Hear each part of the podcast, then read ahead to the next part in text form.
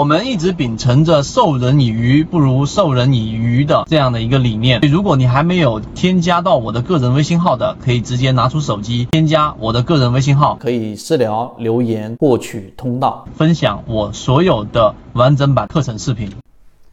好，今天我们三分钟给大家去讲一讲关于信息冗余度的这样的一个概念。首先第一点，这个概念是源自于香农的一本书，叫做《信息革命》。然后我们现在这个时代啊、呃，其实很多的信息上的压缩都是源自于他当时那一本书籍里面的核心思想。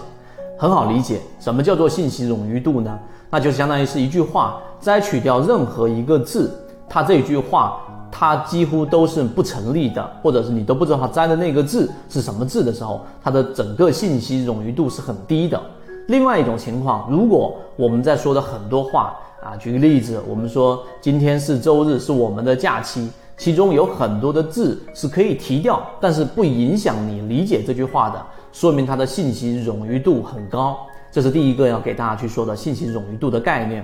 第二个，它跟我们的交易到底有什么样的这样的一个帮助呢？很多时候我们在做交易的时候，呃，经常就是会知道了很多战法，甚至于背下了一些心法，然后把这个心法贴在我们的电脑前面。那么在交易的过程当中，诶，我一看着这些心法，然后我就去交易，就像武侠小说当中，好像会突然之间灵光一闪，突然顿悟，就能把操作给操作好。我们都在等着这一片刻的灵光一闪。但大部分情况之下，你是等不来这样的灵光一闪的。根本原因是因为这样的心法也好，或者很多确实有效的内容，高手只说一句话，以前我们在微博里面也看到过这一句话，它其中的信息冗余度很低。就像中国古文里面的道可道非常道，这句话解释起来可以花很多的篇幅来解释。它的信息冗余度很低的情况之下，那么当具体情况发生的时候，对于我们的交易的帮助实际上呢就会啊、呃、很小了，因为它可能性很多嘛。这是第二点要告诉给大家的。第三点，所以我们在做自己交易的时候呢，信息冗余度其实要增加的。在今天我们的自选板块里面出现了三只涨停板，那么并不能说明什么，只能说明概率问题会比较高。那么相应的，我们提到的一些啊、呃、选择个股的一个条件，我们花了很长的篇幅给大家去讲，包括我们说第一，它的是散户数量大幅减少，这个是季报数据，我们要打的是这一个月的时间窗口的这个延时是最短的，所以我们可以打一个空间，可以找主力自救，对吧？这是第一个条件。第二个，我们寻找资金比较关注的。第三个，我们用缠论进行过滤和筛选，找出安全性比较高的第一类型买点底仓，第二类型买点和第三类型买点加仓的这些买卖点信号。所以这个条件听起来比较啰嗦，然后你再去设置条件的时候，要有很多的触发的条件的可能性，但是每一个可能性只有两个方向，那么我们把它设置好，这个才叫做交易系统。它比较我们说呃前者说信息冗余度很低的一句话，对吧？我告诉给你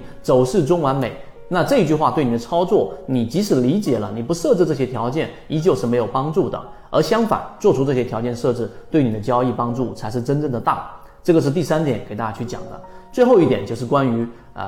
我们说泽西缠论，然后缠论教你炒股一百零八讲里面的内容，首先它的知识点很零散，因为它本身不是作为这一种系统性的来慢慢给你去讲的。第二个，里面还有很多呃可能就是引用到中文里面的概念，那里面的信息冗余度很低，你就可以猜想出很多种可能性对于交易的帮助，所以需要解读，才有了我们泽西缠论的十八讲。我在里面用非常啊，就像是人跟人沟通，为什么要有口头禅，要有这些零碎的语言，就是要为了方便你去理解，最终去搭建属于自己的交易系统。所以关于信息冗余度这个概念，我们给出的结论就是你在交易当下去设置交易系统的时候，一定要多设置一些条件，而这些条件是成系统的，哪怕是稍微这一个多一点，然后呢也不影响。第二个就是条件一定要明确，在这一个当下的操作是买还是卖，没有别的答案，只有一个答案，那么这样的操作系统才能指导我们更好的走向稳定的盈利。好，今天关于信息冗余度和当下实战的怎么样去用信息冗余度这个概念来设计交易系统就讲这里面，希望对大家来说有所帮助，和你一起终身进化。